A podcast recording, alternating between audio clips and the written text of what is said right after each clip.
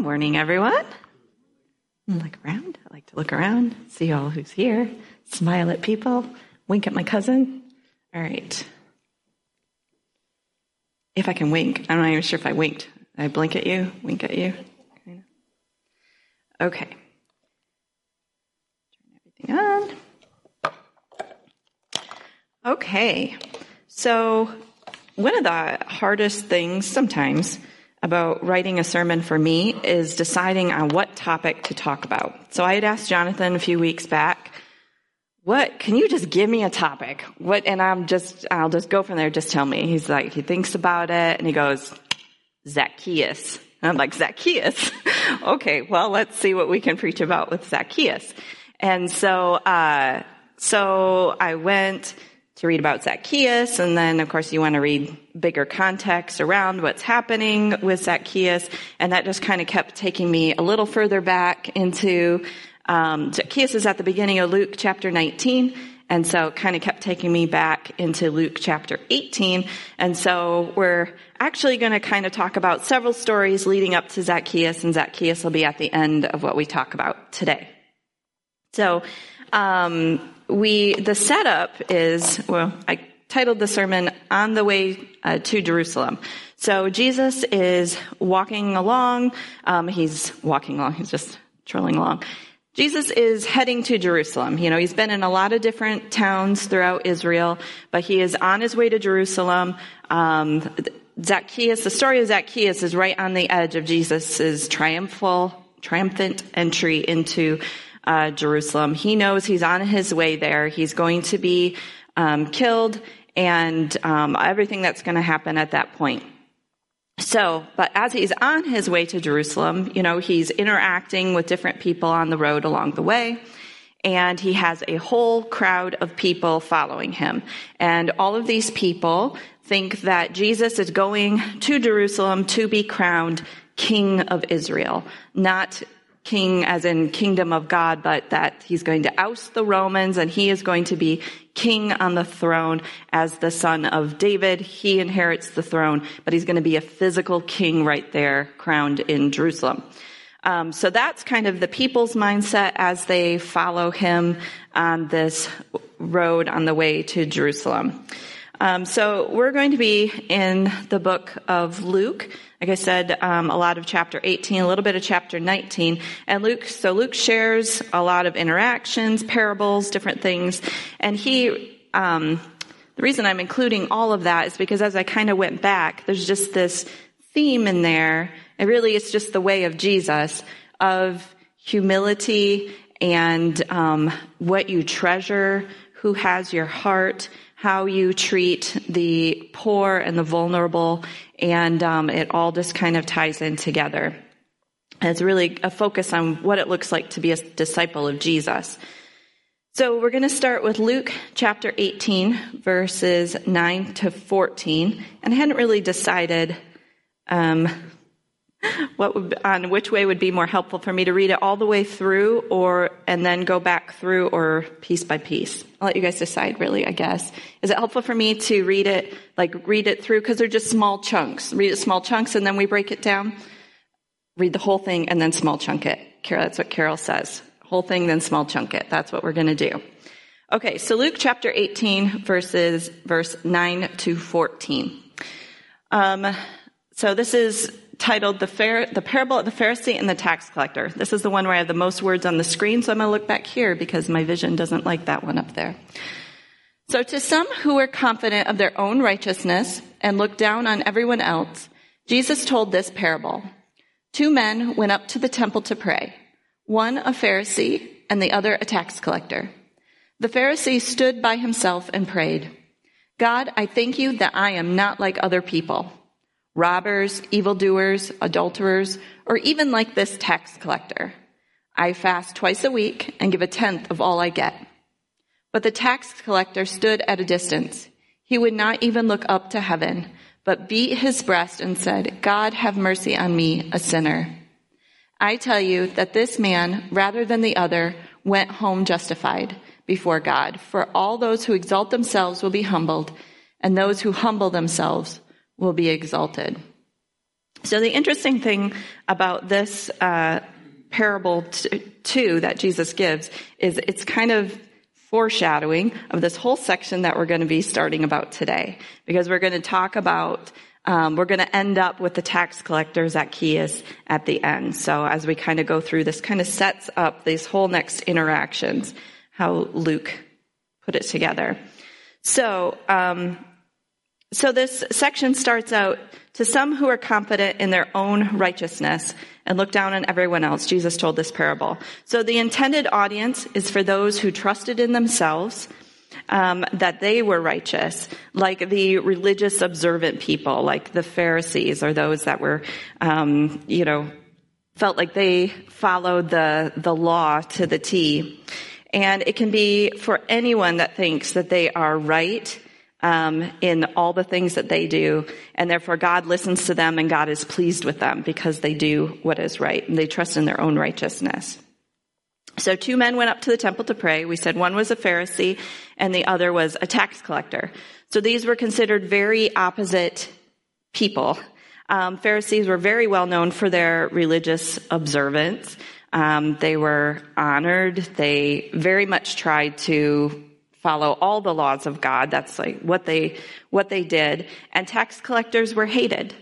Um, they were seen as people uh, traitors to their people. That they were in allegiance um, with Rome because they were, you know, tax collectors. They bled their people dry. They took what little that they had um, for taxes, and uh, often they even cheated the people out of and took extra and kept some for themselves. So they were hated by all people.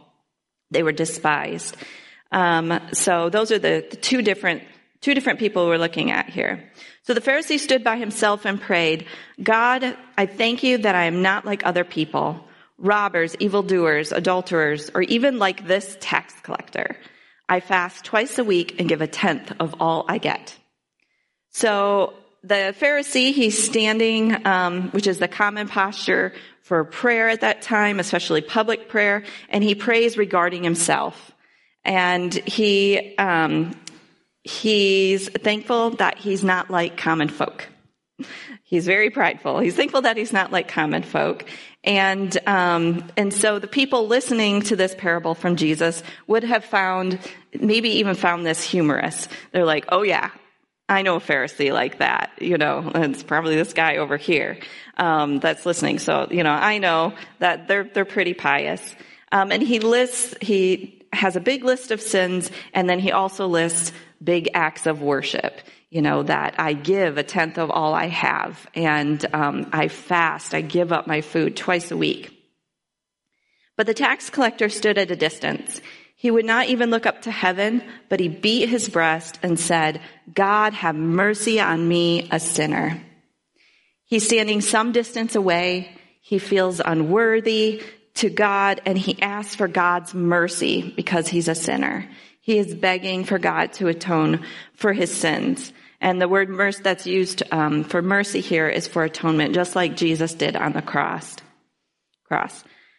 So Jesus says, I tell you that this man, rather than the other, went home justified before God. For all those who exalt themselves will be humbled, and those who humble themselves will be exalted. So the man went home in right relationship with God. His sins were atoned for. And God responds to the humble. You know, the Bible says God responds to the humble and he opposes the proud. Um, um, you know, and the humble are lower in dignity or important, and uh, and God exalts them. He lifts them up so that they're then in high regard. So as we go through these different stories, they all have a little bit. So just kind of see what what you uh, pull out of them, what has meaning to you. Because as we read through the Bible together, like we always, it might different things might stand out to you. Um, but one thing I see in this section is that we need to humble ourselves before God, um, recognizing unworthiness and asking for atonement. Um, and just like that tax collector, God brings justification and he makes relationships right. God responds to the humble. And, um, and we talked about kind of the foreshadowing that this is going to bring. So the next, um, after this parable, Jesus um, is walking on, and um, this is the next section about the little children Jesus. So people were also bringing babies to Jesus for him to place his hands on. When the disciples saw this, they rebuked them. But Jesus called the children to him and said, Let the little children come to me, and do not hinder them, for the kingdom of God belongs to such as these. Truly I tell you, anyone who will not receive the kingdom of God like a little child will never enter it. So uh, the people were bringing their babies to Jesus for him to place their hands on. Why? Probably to bless them. Um, the infant mortality rate was way higher, you know, back then than what it is now with our hospitals and medical care. So they were, you know, possibly hoping that Jesus blessed them, that their baby wouldn't die, that they would live and have a good life. Maybe some of their children needed healing. Um, so they were bringing their children to Jesus. And when the disciples saw this, they rebuked them. this could have been the 12 disciples, but also all of those people following Jesus, a lot of them were considered disciples. So it doesn't necessarily mean the 12, um, but it could have been anyone amongst them. But it very well could have been the 12 um, they rebuked them. They told them, stop bringing your babies to Jesus.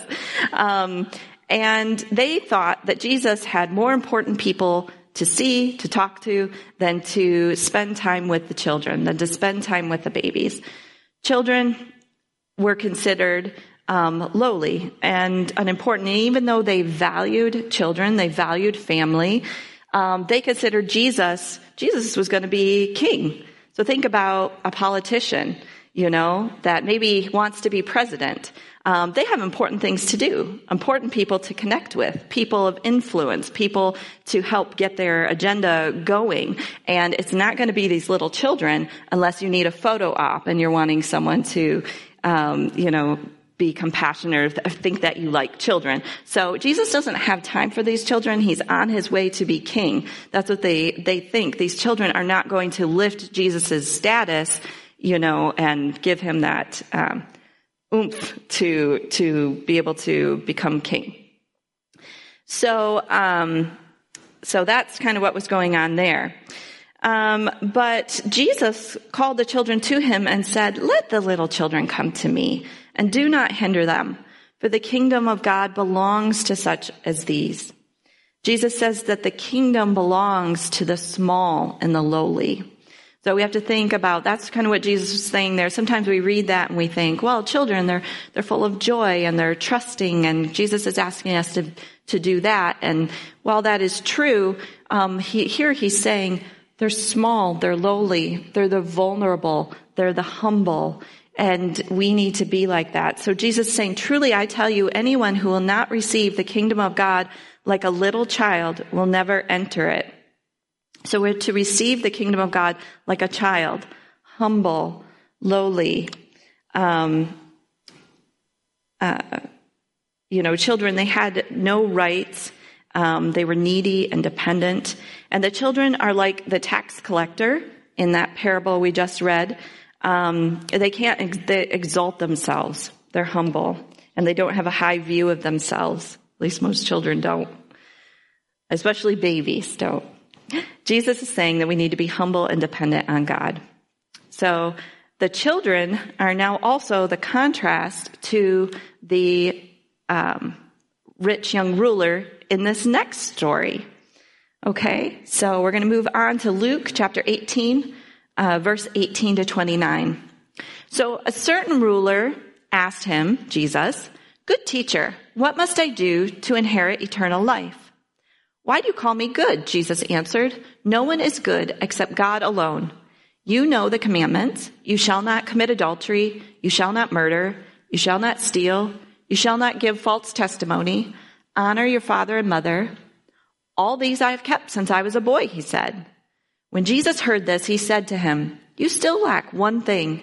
Sell everything you have and give to the poor, and you will have treasure in heaven. Then come, follow me. When he heard this, he became very sad because he was very wealthy. Jesus looked at him and said, how hard it is for the rich to enter the kingdom of God. Indeed, it is easier for a camel to go through the eye of a needle than for someone who is rich to enter the kingdom of God. Those who heard this asked, Who then can be saved? Jesus replied, What is impossible with man is possible with God. Peter said to him, We have left all we had to follow you. Truly I tell you, Jesus said to them, no one who has left home or wife or brothers or sisters or parents or children for the sake of the kingdom of God will fail to receive many times as much in this age and in the age to come eternal life. Okay.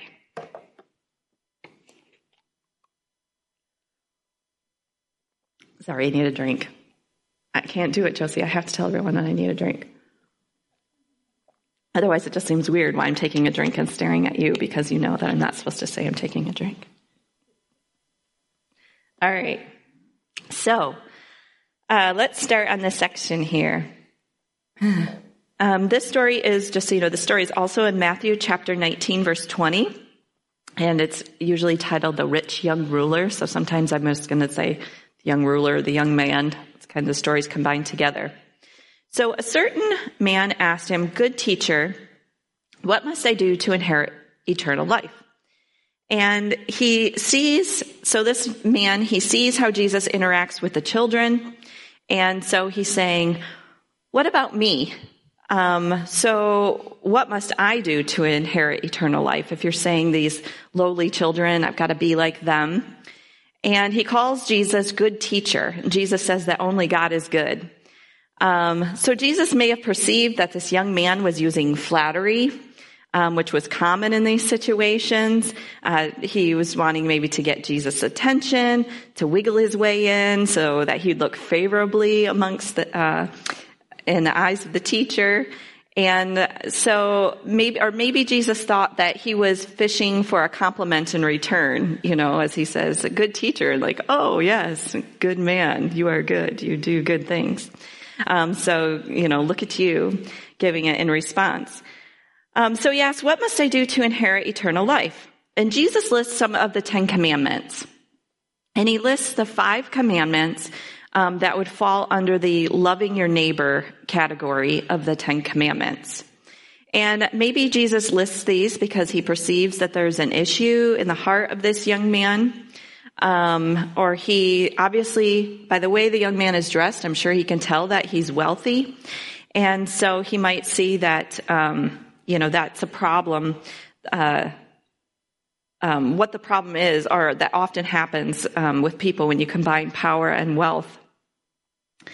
Um, because people who have power and wealth, especially in that time, um, often didn't uh, care for others or have time for others, especially the little and the lowly people, like we talked about um, with the with the children or the poor, because it didn't benefit them in any way. Um, and um, sorry, this is my spot here for a minute. Um, so this is what um, this is what Jesus is addressing with this young man. So um, moving on, he said. Um, so he, Jesus lists all those Ten Commandments, and then the, the young man says, um, "I have kept all of these since I was a child." So he thinks that he's passed the test, uh, easy breezy, and he thinks that he is not in need of repentance because he's kept um, all of those commandments. And it's a lot like the Pharisee at the temple in that first parable that we talked about, who boasted to God of his own righteousness. So this man is a lot like that. He's convinced that he is good and he's kept everything perfectly. But Jesus sees that there is a problem within, and so he asks him to do something that will confront the heart of the problem. Jesus asks him to sell all his things, give to the poor, and follow him. Then he will have treasure in heaven. Jesus is testing him. He's dealing with a specific heart issue. Jesus wants to see what the man treasures, or he wants to at least reveal the man's heart to himself, um, so that he'll see what he tre- what he treasures. Um, so, does he treasure the kingdom of God or his wealth? And will he care for the poor and the lowly? The man became sad because he was wealthy. He didn't want to give up his things, and he chose his wealth over Jesus, over following Jesus, over the kingdom of God.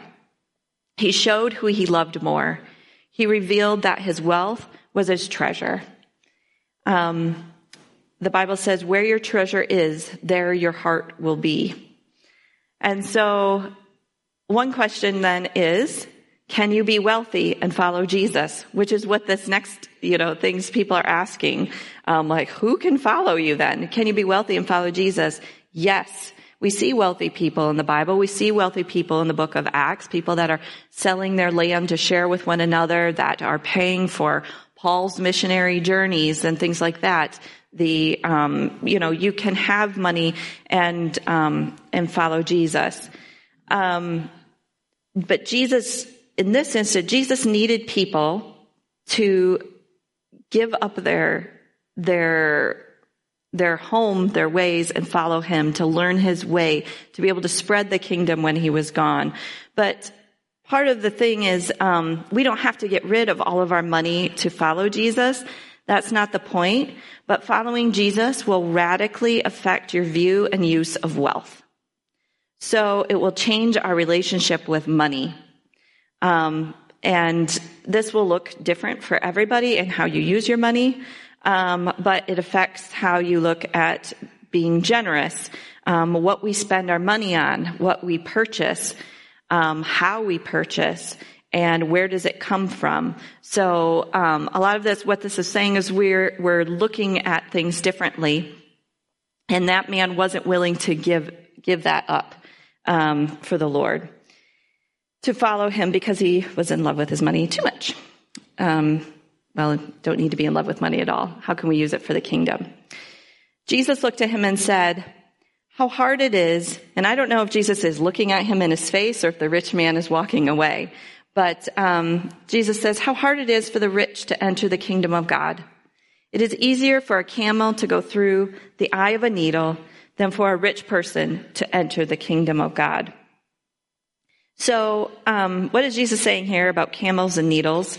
So there's some people that'll say, oh, there was this gate in Jerusalem that was called the Eye of the Needle, and people had to make their camel, you know, go down on their knees and unpack it, and it was really hard for rich people to come in. But there's no evidence in the Bible or um, or in archaeology and things that there was um, a gate called the Eye of the Needle. Um, so either Jesus is saying that it's impossible for a rich person to enter the kingdom of heaven, or that it's really hard for a rich person to enter. And um, what Jesus is really saying here is that, um, you know, it is. It's it's hard. Is that where is your heart? Um, we tend to see wealth as a gateway to the good life, and in Jesus' day, they saw wealth as a blessing from God. It was proof of their faithfulness to God. And um, Jesus is saying that wealth is a hindrance. Um, it's not a sign of God's faithfulness to you. God, you know, He sends rain on the the the good and the wicked, um, but the wealth and influence makes it harder for you to humble yourself and depend on God, to seek His kingdom first. And if you love wealth, it'll be impossible for you to experience the reign and rule of God and depend on Him. And so that's what he's saying. That's why he's saying um, to give that up and not to depend on our wealth. So those who heard that said, "Who then can be saved?" And God and Jesus says, "What is impossible for man is possible for God." God is so powerful that He can rescue wealthy people. He can draw them to Himself. Um, God does all kinds of impossible things, and wealthy or poor alike can be saved. God can save them all. Peter says, um, that we have left everything to follow um, you, Jesus. Peter is saying, everything that you said, we've done that. We have prized you over everything. And Jesus says that all who have left family and home to follow him will receive many times as much in this age and the age to come eternal life. So Jesus affirms them, he assures them, and he reminds them uh, again that the kingdom of God belongs to those who will lower themselves, to people who can depend on God and not on themselves or their possessions. And so, um, discipleship relies on us letting go of whatever we are clinging to for life and meaning, status and importance and pleasure. Um, so, just taking a moment, what might Jesus um, ask us today to give up? What treasures do we have in our lives that are more important than Jesus? I think one thing that Jesus would ask us to give up today is time. Um, time is like this precious commodity to us. And I think he would ask us to give up our time, our money, maybe some of our hobbies, scrolling and aimless watching um, that just takes up time um, and our, our attention, endless buying of things. What is our true treasure and where is our identity found? We need to make Jesus the thing we prize, not just a thing we prize. He is our focus. I'm going to take a drink.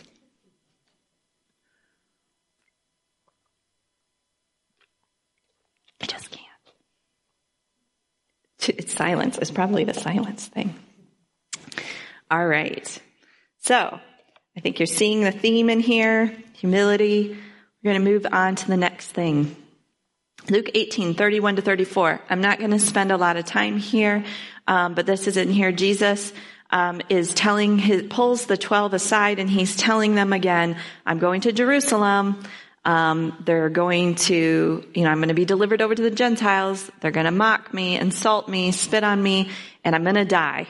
And they still just couldn't see it because their expectations were that Jesus was going to be crowned king, a physical, actual king sitting on a throne in Jerusalem. And so their expectations just didn't allow them to be able to see what was going to happen to Jesus as they went on. So as they're still moving on this road, they're coming close to Jericho. And um, this next section is about a blind man receiving his sight, Luke 18, 35 to 42. As Jesus approached Jericho, a blind man was sitting by the roadside begging.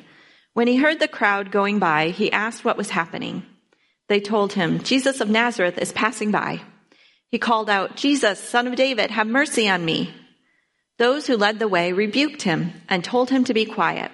But he shouted all the more, Son of David, have mercy on me. Jesus stopped and ordered the man to be brought to him. When he came near, Jesus asked him, What do you want me to do for you? Lord, I want to see, he replied. Jesus said to him, Receive your sight. Your faith has healed you. Immediately he received his sight and followed Jesus, praising God. When all the people saw it, they also praised God. Okay, so they're approaching Jericho, and a blind man was sitting by the roadside begging. He was poor, he had nothing. If you had a disability, you had nothing. You had to rely on others. Um, there's no social security. There's no disability. There's no, um, you know, welfare of any sort. You had to rely on the others to take care of you. And it's Passover season. And so he knows that giving to a beggar is a righteous act. And so he's hoping if he sits out there that somebody coming by will want to give him something. Um, so he hears the crowd and he asks what's going on and he's told that it's Jesus of Nazareth. So it's not the first time Jesus has been through this area. So maybe he's heard of, I'm guessing he's heard of the acts that Jesus has done. And um, so he knows about Jesus. He probably knows that Jesus has healed other blind people like him. And he called out, Jesus, son of David, have mercy on me. So son of David is a royal title. And the blind man is the only person in Luke's gospel to call Jesus by this royal title. Um, he believes that Jesus is the King, the Son of God. Um, so he cried out in faith. He was desperate. And those who led the way rebuked him. What does that sound like? Just a little bit ago when they were rebuking the children, the lowly, the ones that are, you know, in need. And so here's this man in need. Again, they see him as not important, um, not anybody that can help Jesus' influence as they're on the way to Jerusalem. Um, so they tell him to, to stop. Um, and so he calls out all the more. And in Mark's gospel, um, he calls him blind Bartimaeus.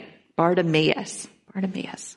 Um, so this man is probably the same. Bartimaeus, he cry, cries out again. Um, and Jesus stopped and ordered the blind man to be brought to him. And Jesus asked him, What do you want me to do for you? And he replied, Lord, I want to see. He doesn't tone down his, repl- his request. Um, he has faith that King Jesus can do it. And Jesus said to him, Receive your sight. Your faith has healed you. Immediately he receives his sight and he follows Jesus, praising God. Jesus is his treasure. Um, when all the people saw it, they also praised God. Jesus has, um, hmm, let me see. Nope, I'm going to skip that. Um, so this is just reminding us again that the kingdom belongs to those who lower themselves and depend on God. All right, so we are now to Zacchaeus finally. Um, how many of you learned the Zacchaeus song when you were a kid in church? Raise your hand if you've learned the Zacchaeus song. So some of you learned the Zacchaeus song. I'm going to sing the Zacchaeus song for you. Warning, I cannot sing. So it's going to be singing, talking, and you get to see my singing skills. Um, but at the end, I've learned that I learned the Zacchaeus song lo- wrong. So we're going to see um, how how you learn the ending to the Zacchaeus song. So it starts out. Zacchaeus was a wee little man, and a wee little man was he. He climbed up in a sycamore tree for the Lord he wanted to see. And as the Savior passed that way, he looked up in the tree and he said, Zacchaeus, you come down, for I'm going to your house. Oh, I'm hearing different things. I'm going to your house today or for tea? Today for tea, for tea. So as I learned this when I was a kid, I'm going to your house for tea because Jesus is totally British and he's going to their house to have tea, which is not the case. Jesus is not British. I'm being silly. Um, but that's what I learned, going to your house for tea.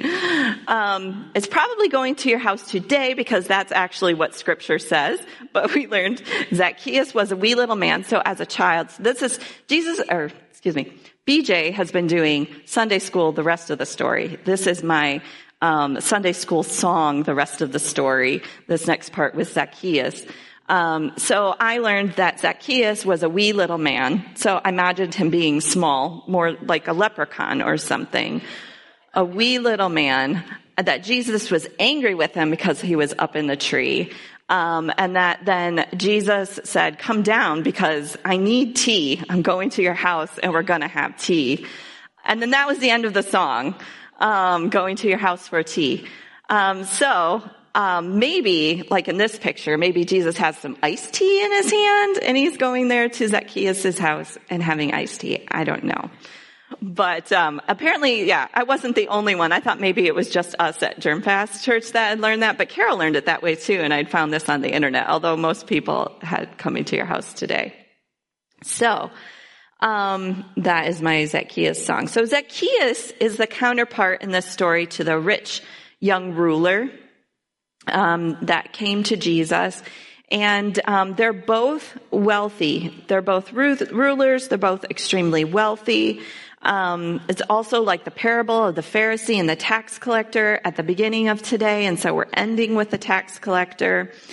Um, Jesus, let's see here. Let's just go ahead and we'll read the account of Zacchaeus. So Luke 19, 1 to 10. Jesus entered Jericho and was passing through.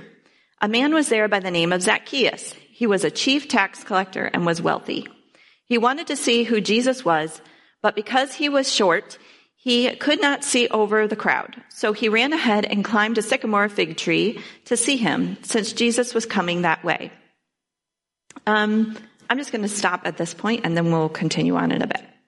So, um, so Jesus entered Jericho and was passing through. So Zacchaeus was a chief tax collector. Jericho was a border city. It was an important place for a tax office to collect customs, um, tolls, trades, tariffs, etc. Um, he was the head of the tax collectors, at least in that city or region. Um, so he was important. He was an overseer. Even though he was despised by people, he was important amongst the tax collectors and he was rich. Um, we already kind of talked about how, what people thought of tax collectors. And he wanted to see who Jesus was. But because he was short, he could not see over the crowd. Being short is different than being wee high like a leprechaun. I am short and would not be able to see over a crowd, although I don't consider myself wee. But um, uh, he so he was um, short, or maybe he was a little person and of smaller stature, but not so short. Of course, I guess when I was a kid and I was singing that, I was probably only this tall. So you think of somebody that short. Um, so um, he um, ran ahead and he climbed a sycamore fig tree to see him since Jesus was coming that way. So this is what a sycamore fig tree looks like. So this is the kind of tree that Jesus climbed up in, or Zacchaeus climbed up in, and these are what the little figs look like on the tree, which I think they look very pretty. Um, so wealthy men did not run and they did not climb trees. Think about a businessman climbing a tree or a business person climbing a tree in a suit. Like you don't see that. And um, so, but he was so eager to see Jesus. Um, the gait the how a wealthy person walked showed their status and um, dignity. So um, he wouldn't have done that. Or normally he wouldn't have done that.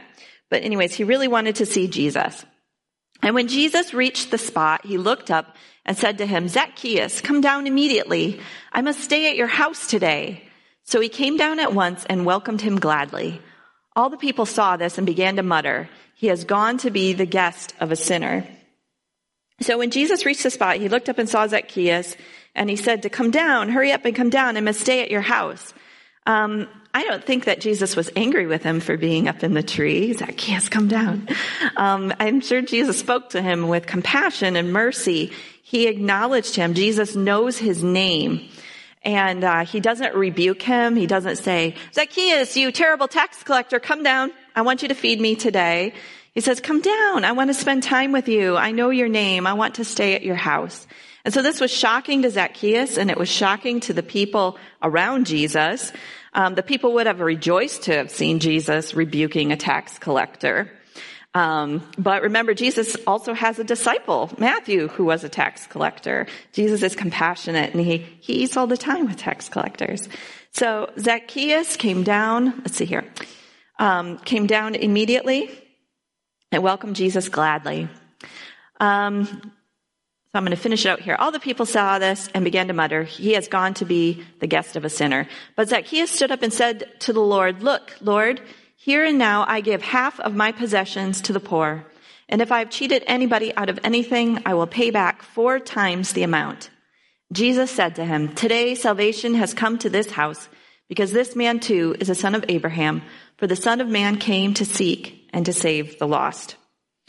So Zacchaeus came down at once and he welcomed Jesus gladly, and all the people that saw it began to mutter, He has gone to be the guest of a sinner.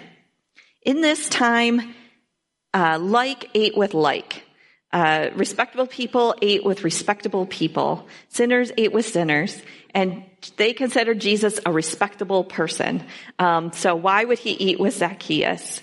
Um, they believed that he was going to be their king, that he was going to be crowned Messiah in Jerusalem, which is going to be just here in this next chapter. Um, and so now they're starting to question and wonder about Jesus and kind of look down on him. Like he doesn't seem like the respectable guy that we thought he was.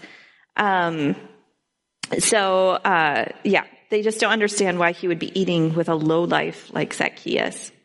But Jesus is not worried about what the crowd thinks. He doesn't do what he does based on what the crowd thinks or feels or traditions. Um, he does what he needs to do. And um, so Zacchaeus stood up and said to Jesus, Look, Lord, right now I give half of my possessions to the poor, and if I've cheated anybody out of anything, I will pay back four times the amount. Zacchaeus found his treasure.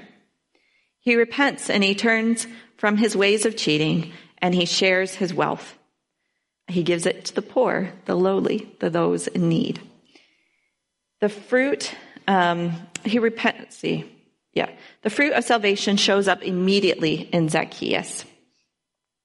He's giving more than what the law required when you cheated someone. The law said to give the full amount plus 20%. So Zacchaeus is being very generous. Jesus didn't even ask Zacchaeus to give anything away like he did with the rich man.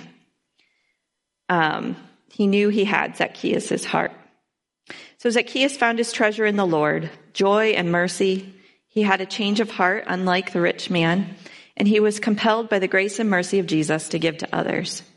Jesus said to him, Today salvation has come to this house because this man too is a son of Abraham. For the Son of Man um, came to seek and to save the lost. So Jesus was there with Zacchaeus because he was lost. Zacchaeus was lost, but he's now found and will inherit the promises of Abraham. He has the faith of Abraham. Jesus welcomes all people and seeks the lost, and he welcomes the lost when they come home. So, that was our bit of our journey on the Jerusalem road today, leading up to Zacchaeus. And after this, Jesus um, goes on to give another parable and goes in uh, into Jerusalem on the donkey. So, what do we take away from all of that? Did you notice the themes in there? Obviously, I pointed them out, so I'm sure that you've seen some. But maybe you picked up on other things. Maybe um, you really relate to the blind man and you desperately need something and you're crying out for Jesus. Maybe you feel that I have a little bit too much attachment to my wealth and things. And I brought a lot of stuff for all things in common this weekend. But maybe there's even some other things, some things that I like that I didn't want to give away, but I really could give away. Um, but like, and then just noticing for me, what stood out was the treasure and just wondering, what do I treasure? And, um, and is it Jesus? who has my heart, who really has my heart? And can I let go of whatever I cling to for life, meaning, security, status, importance, and mostly pleasure? It really comes down to me for a lot of stuff for pleasure, things I just enjoy. Am I just making money so I can go on another trip, on another thing, buy this other thing? Um, um, that's just pleasure. How do I look at my money differently? so that I have more money to be able to give to those in need? Um, how does how I spend my money affect people around the world? Even right down to like lately, I'm just like, okay, so a lot of things that we recycle and throw away get dumped in in impoverished countries somewhere. So every time I buy yogurt in these little individual plastic cups, it's just more stuff that's getting dumped on poor people somewhere in some other country. I don't want to do that. So how do I spend my money um, to help care for people here and there and things I don't even see? And just even just taking one step um, to think differently about how I spend my money. Do I humble myself or do I exalt myself? And how can I simplify my life? coming into all things in common is always a time when we're thinking about how can I simplify? How can I get rid of more things? And so for me, along with learning about Zacchaeus and just this whole story, I've been thinking about how can I simplify and not just in my belongings, but just in my life in other ways. And I just took on another part-time job.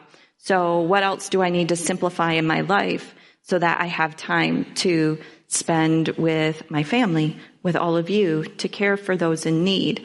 Um, uh, what do we need to simplify here in our church and as a body so that we are able to give and to help more to those in need? What do we just keep up with both in our lives and here? Because it's just been established before, it's what we do, but we need to just kind of let it go. So for me, those are some of the things that I've taken away and just a really focus, big focus on um, Jesus as my treasure and as, um, yeah, who I have my eyes fixed on. So Jesus is our treasure and he is the one we prize. And will we let go of all other things? So I'm going to go ahead and pray. After I pray today, if you need prayer for anything or you want to talk to me, I'll be up front for just a short bit of time because I really want to be able to help get all the stuff out of the attic. But just a reminder to um, If you can have time to hang around even after you bring your stuff in to help other people bring their stuff in out of their vehicles, and then we'll put it all right here in the sanctuary, that would be awesome. Let's go ahead and pray. Lord, we love you. You are good, and you are our treasure. Please show us ways within us, things within us, Lord, that we need to let go of, that we need to weed out, things that we're treasuring that we don't even realize that we're treasuring. Please show us what, um, if there's things that we are putting above you, Lord. Please show us ways that we can humble ourselves, ways that we can use what you've given us to share with others. That we would hold our items loosely. Because we treasure you and we want to be humble and we want to care for those that are in need. Please open our eyes to see those that are in need.